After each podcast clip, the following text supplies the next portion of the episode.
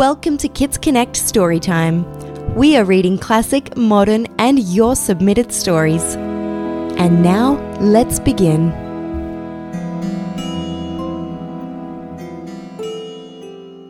Humpty Dumpty Humpty Dumpty was a smooth, round little egg with a winning smile and a great golden heart in his broad chest.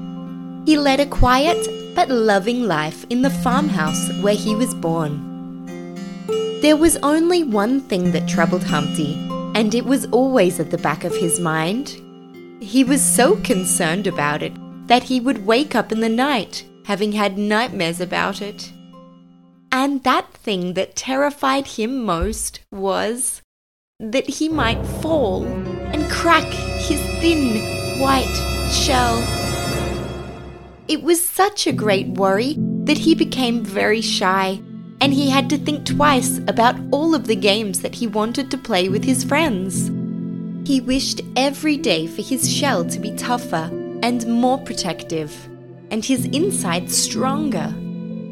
He felt his heart wibble wobble in his chest every time he walked. And when he ran, he felt it flutter wildly like a bird in a cage. One day, he decided that enough was enough, and he went off to consult the great old mother hen for advice. The great old mother hen of the farmhouse sat high on a straw ledge in a warm and cozy corner of the barn. She was known to be kind, gentle, and wise, so Humpty was not afraid to approach her. She greeted Humpty Dumpty fondly and listen to his bothers.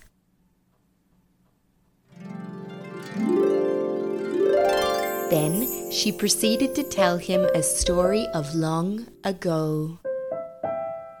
Bark, bark, your father, the great old Mr. Humpty, said the hen, was very foolish and particularly stubborn. He was not aware of his fragility and he lived dangerously. He would always do his own thing and not listen to the advice of anyone.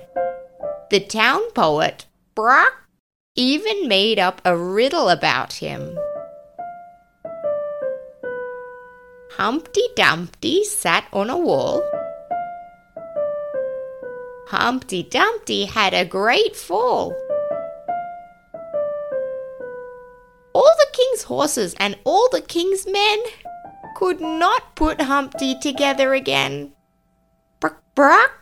So you see, he came to a very bad end just because he was reckless and would not take caution from anyone. Sadly, it was even worse than a scrambled egg. Everyone tried their best to help and save him. The king tried, his horses, his men tried, but his case was hopeless. Bruck, bruck. And the hen shook her head gloomily. Bruck, bruck. You have the power to be different, though, continued the hen as she wiped a tear from her bright blue eye. You must go to the farmer's wife next door, find her, and ask her to bring you to the fire in the kitchen. She has a great pot of water cooking for most of the day. You must ask her to very carefully lower you into the boiling water. Do not be afraid, though. The heat will not hurt you.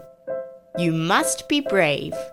Your shell and your spirit is much more robust than you believe. And when you come out after 10 minutes, your insides will be hardened and nothing can break you. You may do anything you wish and you can tumble about to your heart's content. Humpty could not believe his ears. This sounded like a dream come true. He felt his body glow with the confidence that he could change his outlook. So at once he hurried next door and began to look for the farmer's wife. He was looking in the living room when he rolled straight into the farmer's young son, who stood drooling over him with wide eyes and sticky fingers, looking at Humpty like his new favorite toy had as if by magic appeared in front of him. Sensing danger, Humpty turned to run away, and the chase was on.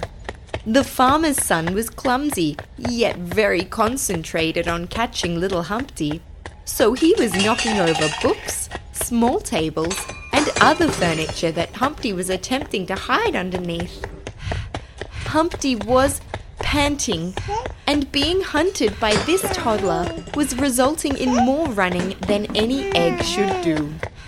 Humpty worried all the more in this moment about his fragility. He got out from under the couch and attempted to climb the stairs, hoping that the boy would not be able to follow. But that small boy crawled right up them behind him, on his hands and knees, shrieking about in his own language. With luck, he ran straight into the farmer's wife at the top of the stairs. She was so shocked to see the mess in the living room and her son excitedly chasing this little egg. That's enough, Tristan. Leave this poor Eggman in peace, said the farmer's wife, picking up little Tristan and bringing him to his room.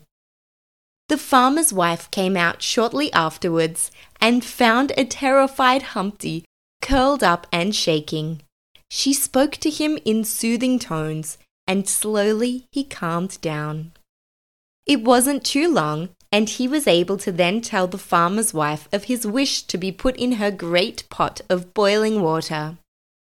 Oh, as you wish, said the farmer's wife, who brought him to the copper pot of boiling water that was warming on the fire in the kitchen. It was rather hot for Humpty at first, but he soon got used to it. And it was true, he did feel himself getting stronger every minute. Before too long, his time in the water was finished. He was now tough as a brick all the way through. He jumped out of the pot and thanked the farmer's wife for her kindness, and also for protecting him from her son. The farmer's wife was happy to help and bent over double with laughter to see the excited antics of the now super egg. For he jumped and danced about in a speed she had never seen, from table to chair, then mantelpiece. Now, being so carefree, he took many falls to the ground just to prove how tough he was.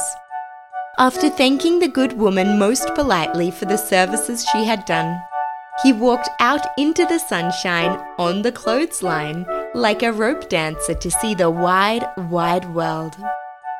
Humpty Dumpty changed his life and dedicated most of his time to travel and adventure, as no egg had ever done before. He explored the east, west, north, and south. He sailed the seven seas. He hiked mountains and rode horses on the land through all of the countries of earth.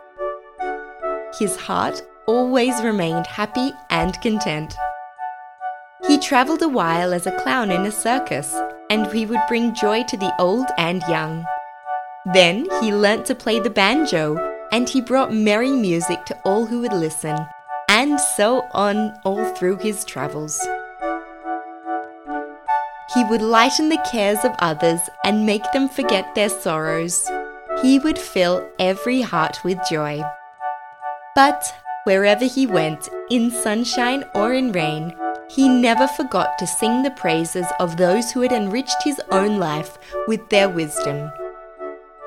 The great old mother hen and the good, kind farmer's wife, who had started him in life, hardened him against sorrow and with a big heart in the right place. And lastly, he did thank himself too for having the courage to admit his worries, share his problems, and find the right solutions. The end.